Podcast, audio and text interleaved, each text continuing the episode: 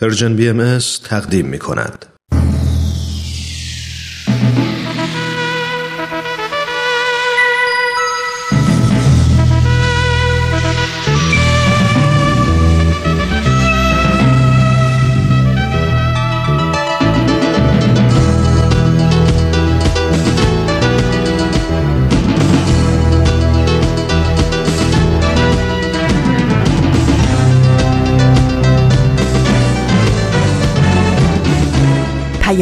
دوست. برنامه ای برای تفاهم و پیوند دلها.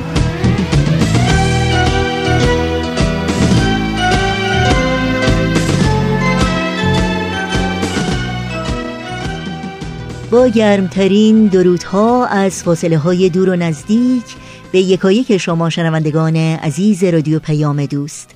امیدواریم در هر شهر و دیار این گیتی پهناور که هستید و با برنامه های امروز رادیو پیام دوست همراهی می کنید شاد و تندرست باشید و با دلی پر از امید و آرزوهای خوب روزتون رو سپری کنید.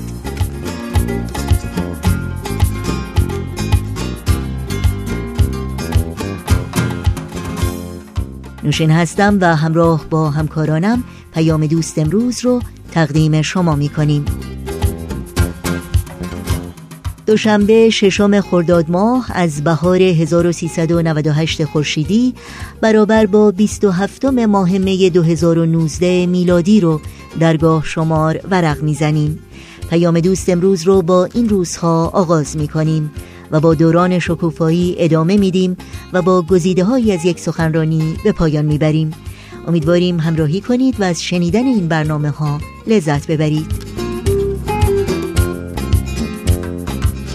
یادآوری کنم که برنامه این روزهای امروز بازپخش خواهد بود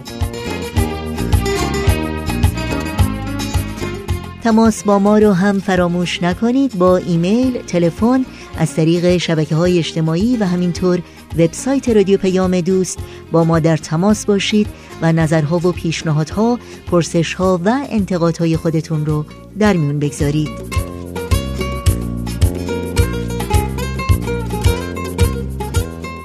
اطلاعات راه های تماس با ما رو در پایان برنامه های امروز در اختیار شما خواهم گذاشت.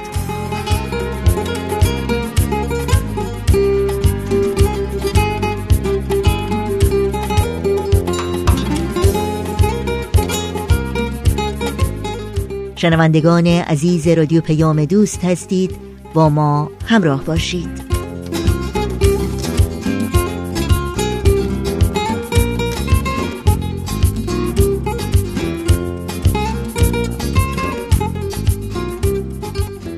خب این روزهای امروز خیلی مختصر و مفیده. یک گفته کوتاه ادبی و خردمندانه نوشته دکتر جلیل محمودی با دنیایی از تأمل و اندیشه و یادگیری. چند جمله بیقل و قشی که به آدم کلی آرامش درون و سکون خاطر و صفای دل میده. امیدوارم برای شما هم این گونه باشه.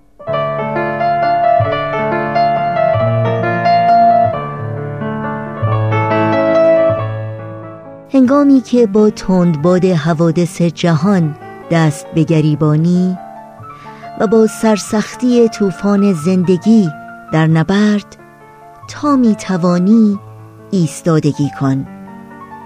ولی آنگه که نه پای رفتنت ماند و نه تاب ایستادن بنشین و صبر کن و بدان که طوفان‌های زندگی را هم دورانی است.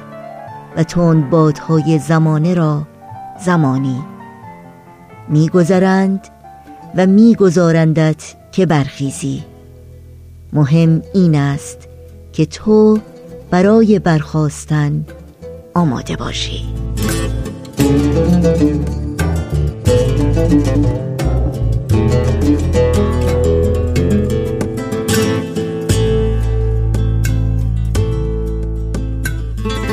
رو چشم مست میگونت. به بردارام هوشیاران.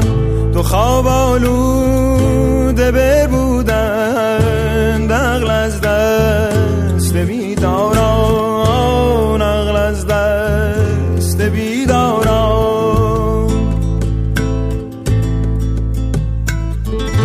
نصیحت گوی را از من بگو ای خاجدم در کش. چو سیل از سر گذشتان را چه میترسانی از باران؟ چه میترسانی از باران؟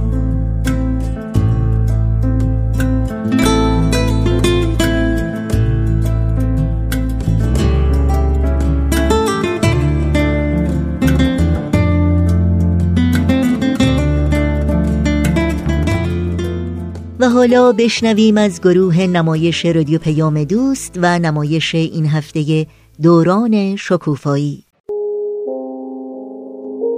گروه نمایش رادیو پیام دوست تقدیم می کند یاد گرفتم که من تقلید نکنم خرافاتی نباشم و تشبیه نکنم. دوران شکوفایی. خاطرات نگار. کاری از امیر یزدانی. باید باشیم خوشبین. هرچند شدیم روونه زندان هرچی که ما گفتیم که بعد میگیم دنیا برابر باشه. دین باید مطابق علم و عقل باشه. الان ما تو قرن بیست و یکیم همراهیم با عقل و تکنولوژی. رابطه این دوتا رو اون روز وقتی داشتم به طرف گروه نوجوانانمون می‌رفتم فکرم خیلی درگیر بود. درگیر چیزایی که هفته پیش درباره دین فهمیده بودم. همیشه یه احساس دوگانه نسبت به دین داشتم. می‌دونستم که خوبه اما خیلی چیزاشو هم دوست نداشتم و نمی‌تونستم قبول کنم.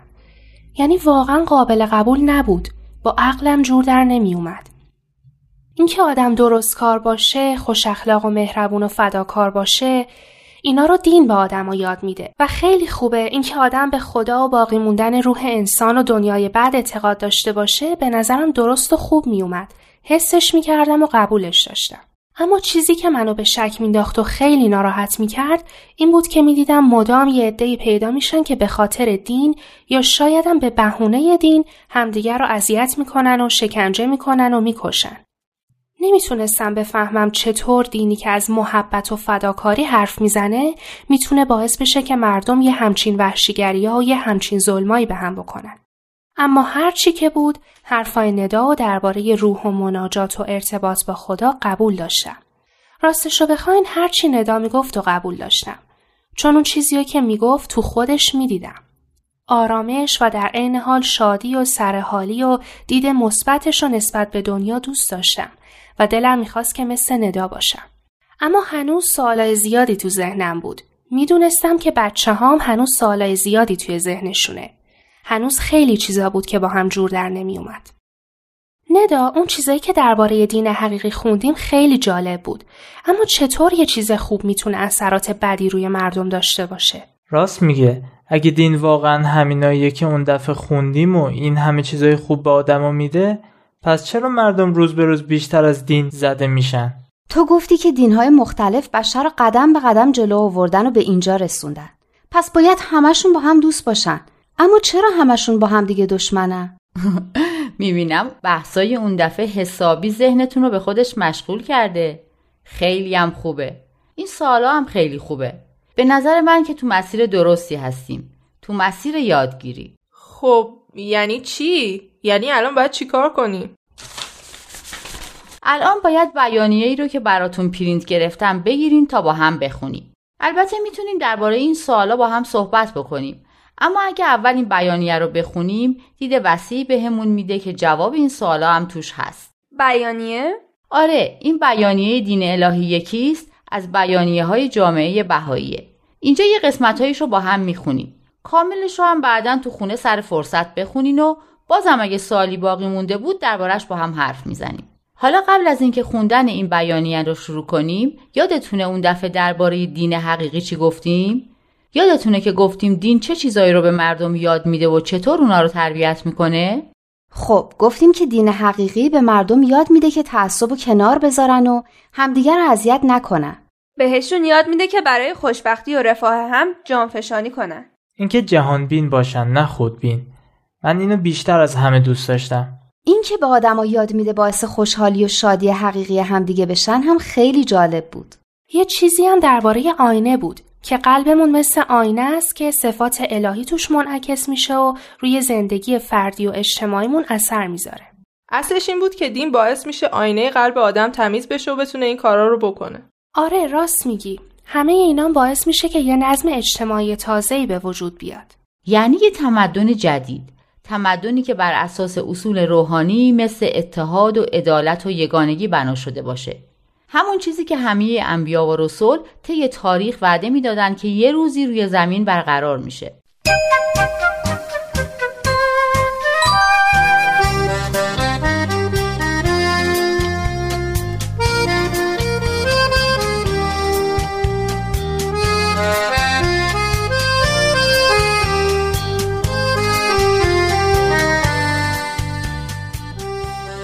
چقدر جالب.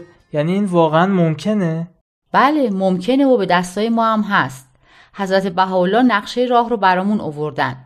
دستورالعملش رو هم بهمون دادن.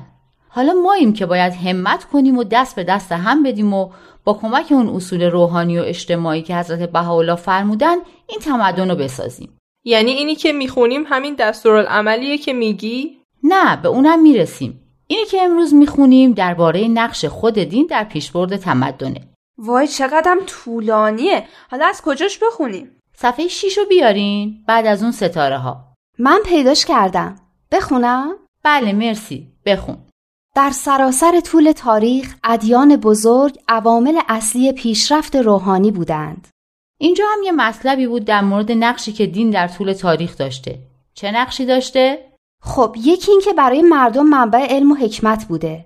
جالبه که نوشته تو رشته‌های مختلف هنری مثل موسیقی و معماری و اینا هم الهام بخش آدما بوده و باعث شده که به موفقیت های چشمگیری برسن.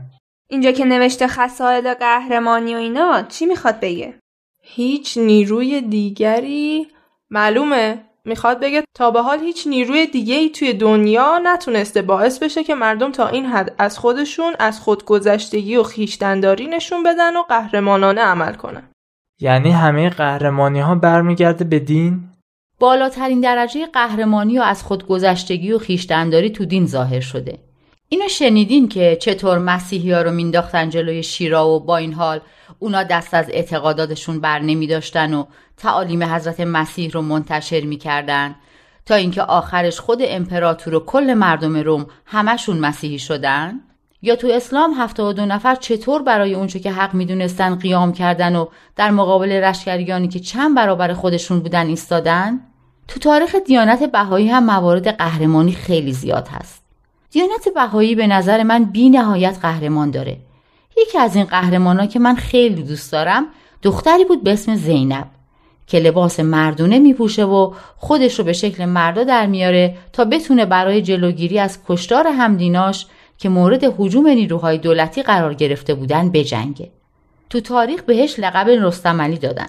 باری که الله عجب زنی بوده. اگه تاریخ بابی و بهایی رو بخونین از این قهرمانا توش زیاد پیدا می‌کنین. از همین زینب که در ایران زمان قاجار زندگی می‌کرده گرفته تا مهاجرینی که برای انتشار تعالیم صلح و دوستی حضرت بهاءالله خونه و زندگیشون رو رها می‌کردن و به سرزمین های ناآشنایی می‌رفتن که خیلی وقتا حتی زبونشون هم بلد نبودن. ماجراهای شنیدنی زیادی درباره این قهرمانا وجود داره. اما برگردیم به بحث خودمون. چی می‌تونه بالاترین حد قهرمانی رو در مردم برانگیزه؟ خب دین. این جمله هم یه خورده توضیح بده. یه ادیان بزرگ جهان به صورت نخستین نیروهای محرکه عالم را در مسیر مدنیت واقعی قرار دادند. این که خودش معلومه. نیروی محرکه که می‌دونی یعنی چی؟ یعنی نیرویی که یه چیزی رو به حرکت در میاره. حالا اینجا میگه که ادیان بزرگ نیروی محرکه بودن که باعث شدن دنیا در مسیر تمدن حقیقی یعنی فکر کنم همون تمدنی که ندا گفت به حرکت در بیاد حالا بیایم سر سوالی که پیش میاد و شما هم مطرح کردین. نگار تو بخون. پس چرا این میراث بسقنی نقشی محوری در بیداری کاوش روحانی عصر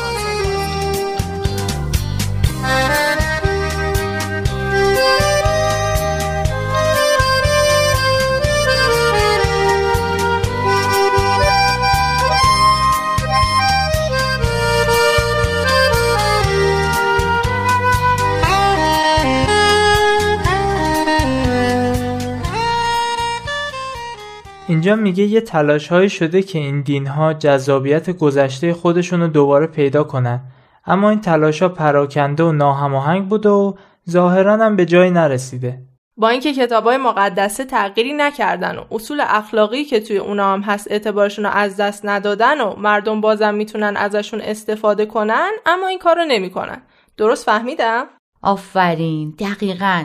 خلاصش همین بود. حالا چرا استفاده نمی‌کنن؟ برای اینکه زندگی آدما تو قرن 21 خیلی با گذشته تفاوت کرده همین که اینجا نوشته تجربه روزمره یک فرد در قرن 21 با تجاربی که انسان می توانست در زمان ظهور هر یک از ادیان گذشته داشته باشد بیش از حد تصور متفاوت است. آفرین مرسی مثل چه تفاوتهایی؟ اینجا به چه تفاوتهایی اشاره شده؟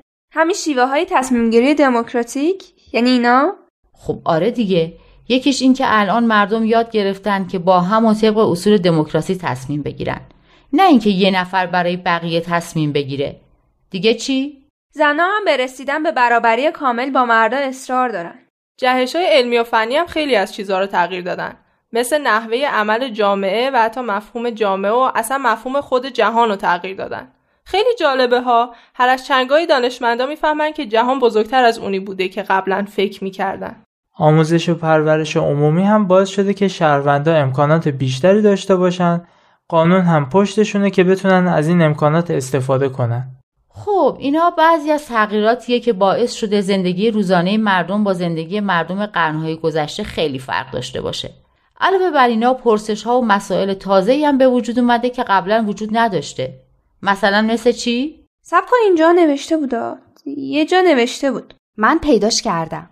تحقیقات در زمینه سلول های بنیادی، انرژی اتمی، هویت جنسی، فشارهای اکولوژیکی و کاربرد ثروت دست کم پرسش های اجتماعی را برمیانگیزند که ابدا سابقه نداشته است. این سلول بنیادی و انرژی اتمی و این چیزا یعنی چی؟ یعنی می‌خواد بگه پیشرفت علم باعث شده که مسائل تازه‌ای به وجود بیان که جوابش تو دینایی که خودشون چند قرن پیش اومدن نیست؟ درسته؟ آفرین دقیقا. تو هر کدوم از این زمینه ها سوالات اخلاقی زیادی مطرحه.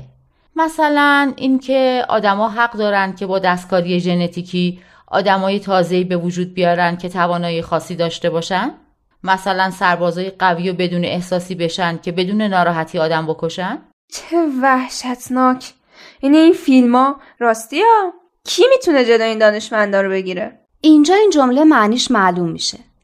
اینجاست که ماهیت روحانی بحران عصر حاضر بیش از پیش خود را نشان می دهد. زیرا در اکثر تصمیم گیری ها نه تنها مسائل عملی بلکه مسائل اخلاقی نیز مطرح می باشد. بنابراین تا حد زیادی می توان گفت که یکی از علل قطعی سست ایمانی نسبت به ادیان سنتی این بوده است که جوینده نتوانسته است در بطن آنها رهنمونهایی بیابد که لازمه یک زندگی موفق و اطمینان بخش در شرایط عصر تجدد باشد. خب آفرین که از روش خوندی. حالا اگه راست میگی به زبون خودت بگو. این که معلوم بود. یعنی بحران اینجاست که در خیلی از تصمیم گیری های امروزی مسائل اخلاقی هم مطرحن. اما مردم هرچی رفتن تو ادیان قدیمی گشتن نتونستن چیزی پیدا کنن که جواب مسائل امروزشون رو بده. برای همینم ایمانشون نسبت به این دینا سوس شده. من فکر می‌کردم دلیل بیدینی مردم اینه که یه عده‌ای که به دینداری تظاهر می‌کنن و کارهای زشتی می‌کنن مردم رو از دین بیزار کردن. خب اونم هست اما جاهایی که یه همچین کسایی نیستن هم باز مردم از دین ناامید شدن. به خاطر همین که به مسائل امروزشون جواب نمیده. خیلی هم خوب. بچه ها ادامه بدیم؟ رادان بخون. دومین عاملی که مانع از آن می شود که نظام های اعتقادی موروسی بتوانند از نو به صورت پاسخی به اشتیاق روحانی انسان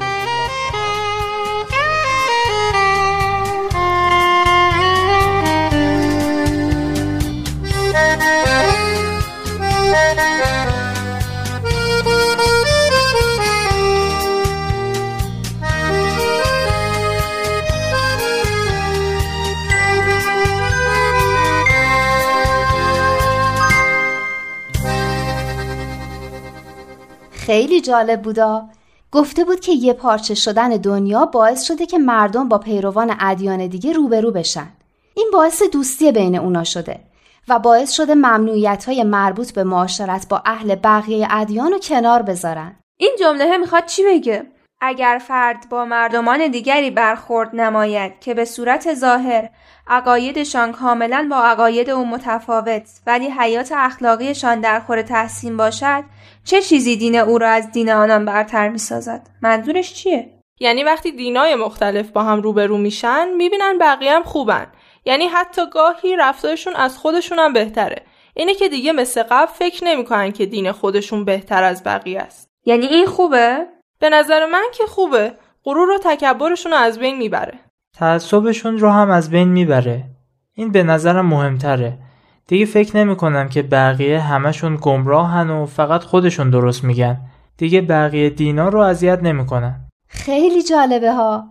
یعنی اگه اهل ادیان مختلف با هم معاشرت کنن می‌بینن که بقیه هم اون دیوهایی که اونا فکر می‌کردن نیستن. با هم دوست میشن و دشمنی و تعصب و کنار می‌ذارن. خب حالا این چه ربطی به بیدین شدن مردم داره این که خوبه اونشو دیگه نمی‌دونم بحث درباره عوض شدن شرایط دنیا بود که دینای سنتی قدیمی دیگه جوابگوی این شرایط جدید نیستن. یکی از این شرایط که تغییر کرده همینه که پیروان ادیان مختلف خیلی راحتتر با همدیگه تماس پیدا می‌کنن و سوء تفاهمات بینشون سریعتر از بین میره. اینش مهمه که وقتی دوست شدن از خودشون می‌پرسن پس برای چی نباید با اهل ادیان دیگه معاشرت می‌کردن؟ چرا به ما می‌گفتن که دین ما بهتر از دینای دیگه است؟ این پاراگراف آخری رو منم نفهمیدم.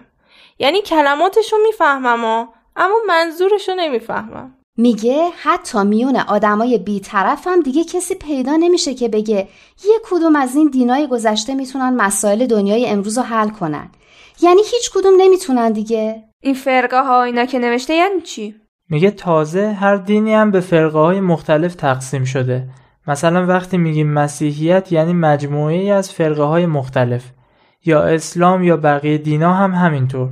همشون به فرقه های مختلف تقسیم شدن و تازه اگر همه این فرقه ها با هم متحد بشن بازم نمی‌تونن مسائل امروز رو حل کنن. یعنی می‌خواد بگه دینای مختلف خوبن اما جواب مسائل امروز رو ندارن. انقدرم فرقه فرقه شدن که تازه یه حرف هم نمی‌زنن. تقریبا. می‌دونین چرا نمی‌تونن جواب مسائل امروز رو بدن؟ برای اینکه این مسائل در گذشته وجود نداشته. جوابش هم تو دینای گذشته نیست. الان هم این دینا مرجع مورد اطمینانی که همه قبول داشته باشن ندارن که بیان و بر اساس اصولی که توی اون ادیان بیان شده راه حل‌های تازه‌ای برای مشکلات امروزی پیدا کنن. این جمله آخری هم به نظر من خیلی جای فکر داره. پافشاری در تحمیل نوعی بازگشت به گذشته فقط می‌تواند سرخوردگی از دین را بیشتر و درگیری فرقه‌ای را شدیدتر نماید. راست میگه. یه معلم دینی داریم همش میگه باید ببینیم در صدر اسلام چیکار می‌کردن. باید برگردیم به اون موقع. اما من فکر می‌کنم این جمله خیلی درسته. اون کار فقط باعث سرخوردگی و ناامیدی میشه چون راه حل مشکلات امروز رو تو گذشته نمیشه پیدا کرد. میگم میشه یه خورده به مغزمون استراحت بدیم؟ مغزم داغ کرده. الان همه سیماش میسوزه. مطالب یه خورده سنگین بود. می‌خواید امروز زودتر جمعمون رو تموم کنیم؟ نه تو رو خدا الان برگردم خونه. مامانم با جارو و تی منتظرمه که بفرستتم اتاقم و خونه تکونی کنم. امسال فکر کنم از عید فقط خونه تکونیش باقی مونده. آجیل که گرونه نخریم میوهم که کم بخریم کفش و لباس هم که فقط یکیش. اما خونه تکونی تمام و کمال.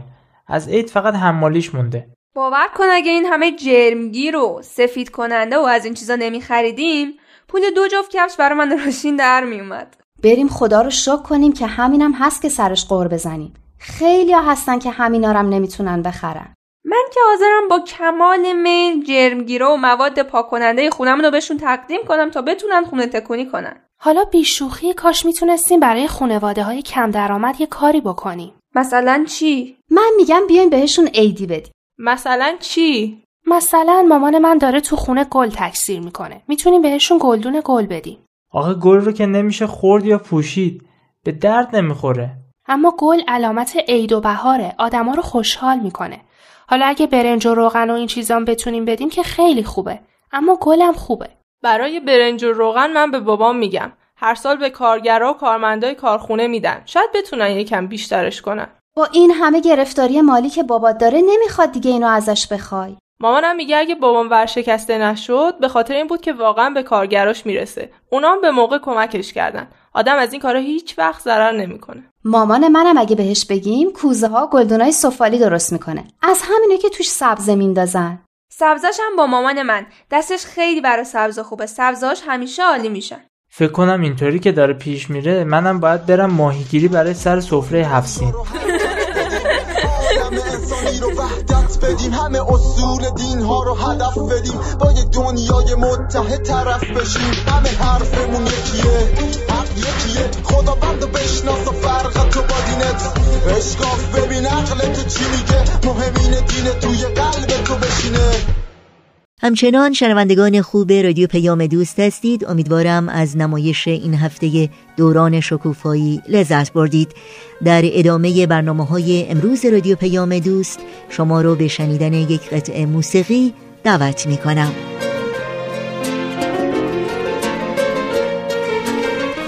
ساز دل را کوک کن ساز دل را کوک کن.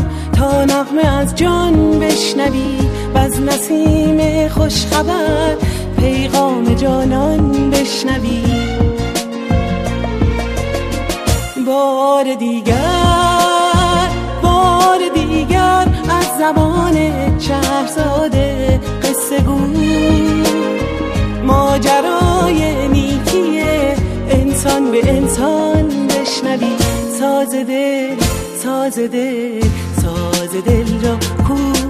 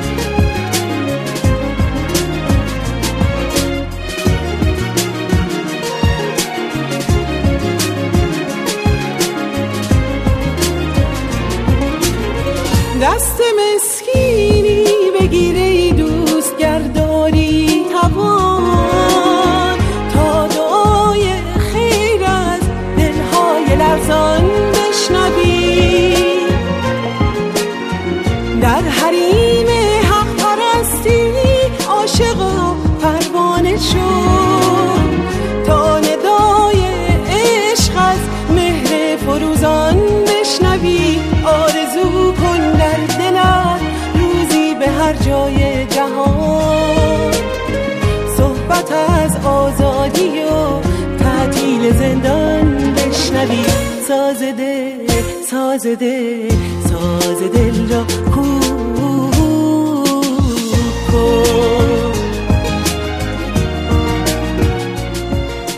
و حالا وقت اون رسیده که با هم به یک اعلامیه گوش کنیم. شنوندگان رادیو پیام دوست اطلاع داشته باشید که در طی روزهای آینده شما می‌تونید فیلم مستند امیدی از ایران قسمت دوم و همچنین فیلم مستند خانه دوست رو از دو تلویزیون ماهواره‌ای پارس و اندیشه به وقت تهران تماشا کنید.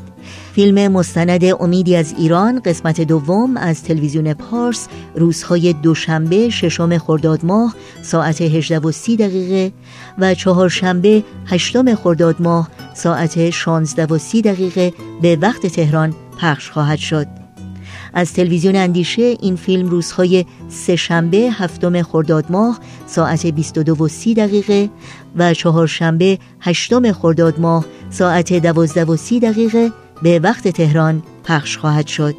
فیلم مستند خانه دوست از تلویزیون اندیشه روزهای پنج شنبه نهم خرداد ماه ساعت 21 و 30 دقیقه جمعه دهم خرداد ماه ساعت 12 و 30 دقیقه سهشنبه چهاردهم خرداد ماه ساعت 22 و 30 دقیقه و چهارشنبه پانزدهم خرداد ماه ساعت 12 و 30 دقیقه به وقت تهران پخش خواهد شد. از تلویزیون پارس این فیلم رو می‌تونید روزهای شنبه 11 خرداد ماه ساعت 16 و 30 دقیقه یک شنبه 12 خرداد ماه ساعت 18 و 30 دقیقه دوشنبه 13 خرداد ماه ساعت 18 و 30 دقیقه و چهارشنبه 15 خرداد ماه ساعت 16 و 30 دقیقه به وقت تهران تماشا کنید. ضمنا یادآوری کنم که فیلم مستند امیدی از ایران قسمت اول و دوم و همچنین فیلم مستند خانه دوست از طریق تارنمای سرویس رسانه فارسی باهایی www.persianbahaimedia.org هم در اختیار شماست و همچنین شما می‌تونید در شبکه های اجتماعی و کانال تلگرام سرویس رسانه فارسی بهایی Persian B این فیلم ها رو دنبال بکنید.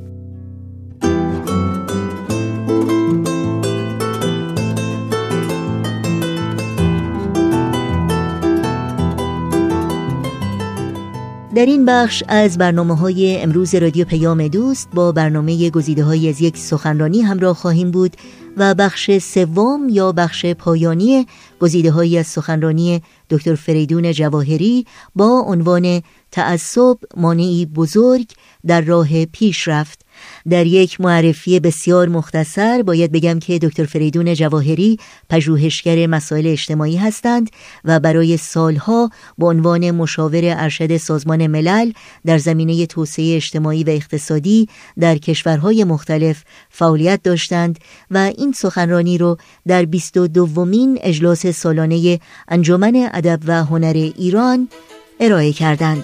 با هم بشنویم.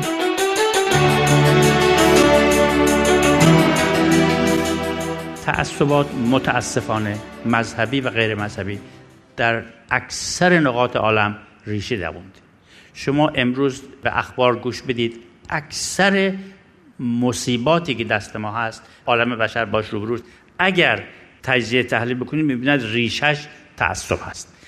بنابراین ریشهکن کردن تعصب مهارت می‌خواد یک نوع تعهد می‌خواد و خیلی فداکاری می‌خواد. و کار ساده هم نیست. برای این هست که نظمی که می‌خواد زامن سعادت آینده بشر باشه باید یکی از اصولش ریشهکن کردن تعصبات باشه. وضع قوانین مثلا در مورد کمک به ریشهکن کردن تعصبات البته خیلی مفید هست خیلی هم موثر بوده. ولی تجربه بهاییان نشون میده که به مراتب بیش از وضع قوانین مسائل دیگری لازم هست که تعصب کم کم به مرور ریشه کن بشه. حالا من می‌خوام خدمتتون تجربه باهایی ها رو در مقابل انصافا میشه گفت یکی از شدیدترین مبقزانه ترین تعصبات مذهبی در دنیا باهایی ها باش روبرو بودن و چطور هست که حضرت حالا از یک طرف تعالیمی رو فرمودن که برای ایجاد تعصب در آینده جلوگیری بشه. و از طرف دیگه با الهام گرفتن از این اصول بهایی ها در ایران چطور تونستند؟ وقتی که در ایران از بحالا ظهور کردن همینطور که می‌دونید تعداد زیادی از مردم از هر طبقه و از هر پیشینه مذهبی غیر مذهبی علما افراد معمولی شهری روستایی زن مرد مسیحی زردشتی کلیمی مسلمان همه بهایی شدن. بنابراین نمیشه گفت که شما ببینید جامعه بهایی رو که همه اینا وارد اون جامعه شدن مجسم بکنید.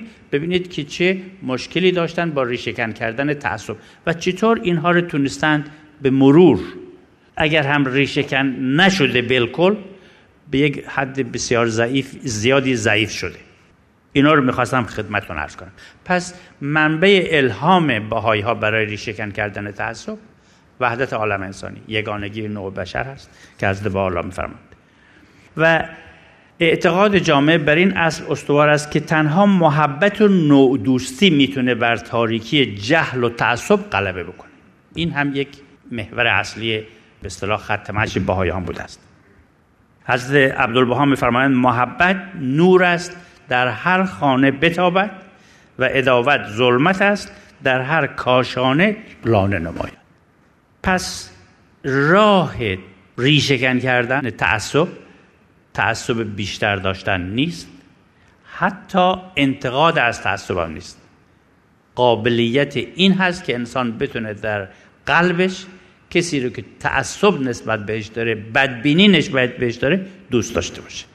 معیاری رو که حضرت بهاءالله برای بهایی ها تعیین کردن معیار تعیین فرمودن و هر بهایی هم سعی می‌کنه بهش برسه ولی هر فردی طبیعتا درجات مختلف داره. معیار این است که حتی بیگانه را آشنا شمارید و دشمن رو دوست انگارید. این حربه اصلی در هم شکستن تعصبات هست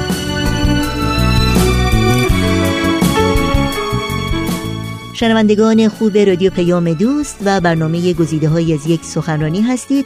بعد از لحظات موسیقی توجه شما رو به ادامه این برنامه جلب می کنم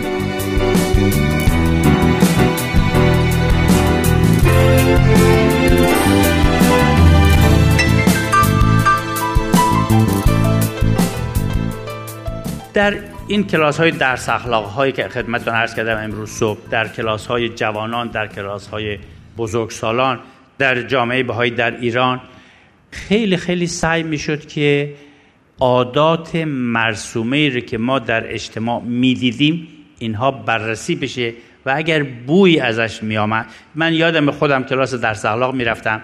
معلم درس اخلاقمون یکی از عادتهاش این بود که می‌گفت که خب چی گذشت این هفته گذشته؟ شما در کلاساتون معلماتون چی گفتند چند دفعه که این تکرار شد و مسئله پیش نیامد ولی این معلم بازم می‌پرسید. من با خودم فکر کردم که ایشون که میشنوه چی گذشت و حرفی هم نمی‌زد چرا مرتب می‌پرسن؟ ولی چند هفته که گذشت دیدم گهگداری مسائلی پیش میاد که ایشون لازمش این هست که بگن که پسرم یا دخترم شما ببین این یکی از اتفاقاتی که برای خود من افتاد این بود که دیدم معلمم یک اظهار نظری کرد راجع به یه شاگردی که ایرانی بود ولی به حالت توهین نسبت عرب دادن رو بهش داد.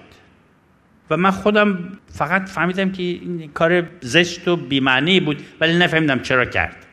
بعد معلم این رو به توجه ما آورد که ببینید اینها ریشه های تعصب در جامعه ماست و باهایی ها ما باید خیلی خیلی مواظب باشیم. منظورم این است که معلمین پدر مادرها خیلی مواظب بودن که اگر اصطلاحاتی ما در زبان فارسی داریم که همتون آشنا هستید من به خاطرم میاد ولی حتی ذکرش به نظر من صحیح نیست. شوخی های خیلی ناجوری در اون جامعه مد بود که هر کدوم از اینها خداگاه یا ناخداگاه یه نوع تعصب رو بالا پر می‌داد. چقدر مواظب بودن تا اینها از جامعه ریشه کم بشه. وقتی این عده باهایی شدن به جامعه باهایی وارد شدن ازدواج بین اقوام مختلف یا ادیان مختلف که در ایران مرسوم نبود باعث شد که رواج پیدا بکنه و این ازدواج ها نزدیکی بین زردشتی و مسلمان که هر دو باهایی شده بودند پیش آورد و این چقدر باعث رفع بسیاری از تعصبات شد. وقتی احبای عزیز ایران به خارج سفر کردند و یا برای تحصیل یا برای مهاجرت و با عقیده یگانگی نوع بشر با نژادهای مختلف ازدواج کردن این باعث شد که قوایی که به اصطلاح و قابلیت های جامعه برای رفع تبعیض نژادی زیاد بشه. من این افراد هستند. جامعه هم این محیط سازنده رو به وجود بود مؤسسات وظیفهشون این هست که برای شکوفا شدن استعدادهای افراد بیشتر از طریق برنامه های آموزشی کمک می‌کنن بنابراین هر کدوم از مشارکت کنندگان این نقشه های جامعه بهایی افراد جامعه و مؤسسات نقش خودشون رو برای رفع تعصب بازی می‌کنن. برای کمک به رفع تعصب در خارج از جامعه هم بیشتر بهایی ها دوباره در سطح فرد یا جمع سعی می‌کنن با مشارکت در گفتمان هایی که به منظور رفع تعصبات هست مشارکت بکنن. جامعه جهانی در سطح بین المللی ممالک در سطح ملی و افراد احبا در سطح محلی. منظور از ذکر اینها خدای نکرده این نیست که جامعه بهایی ادعای کمال داره ولی جامعه بهایی ایمان داره و تجربه عملی داره که رفع تعصبات امکان پذیر هست.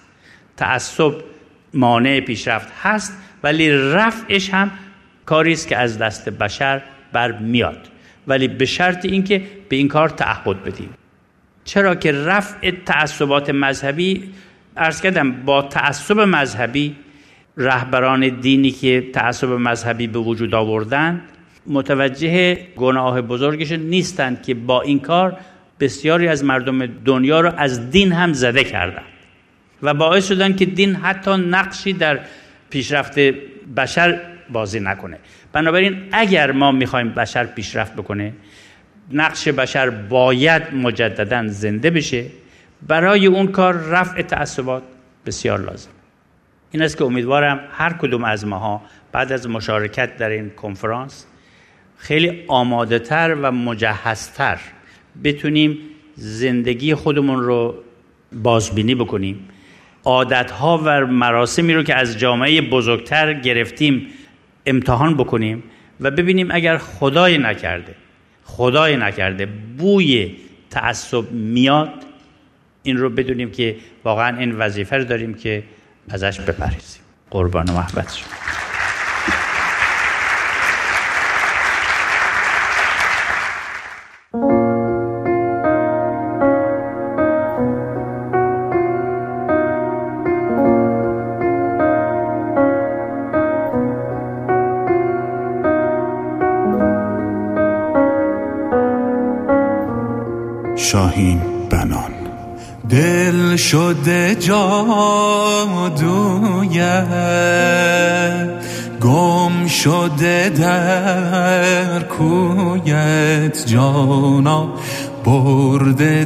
دلر شکنه مویت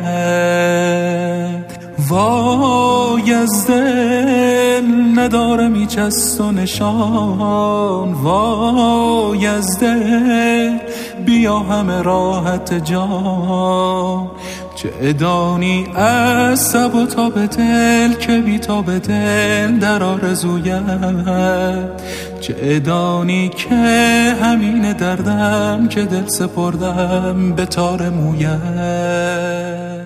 و تا فرصت باقی است اجازه بدید تا اطلاعات راه های تماس با رادیو پیام دوست رو در اختیار شما شنوندگان عزیز بگذارم. آدرس ایمیل ما هست info at persianbms.org شماره تلفن ما 001 703 671 828 828 در شبکه های اجتماعی ما رو زیر اسم پرژن بی جستجو بکنید و در پیام رسان تلگرام با آدرس at BMS Contact با ما در تماس باشید. صدایی کنگاهی چه سخت است تنهایی. دل خسته از این جدایی. دل آزار دل خواهم شب است اما نیست ما هم جز مهرت دیگر چه خواهم؟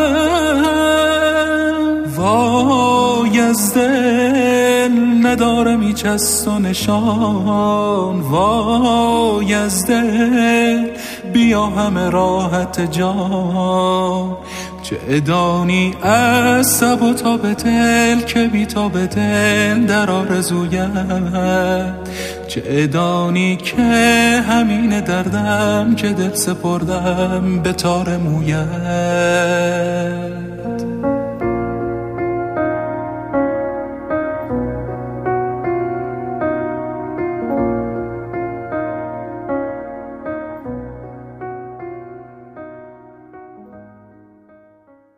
شنوندگان عزیز در اینجا به پایان برنامه های این دوشنبه رادیو پیام دوست می رسیم همراه با بهنام مسئول صدا و اتاق فرمان و البته تمامی همکارانمون در بخش تولید رادیو پیام دوست از همراهی شما سپاسگزاریم و خدا نگهدار میگیم. تا روزی دیگر و برنامه دیگر شاد و پیروز باشید.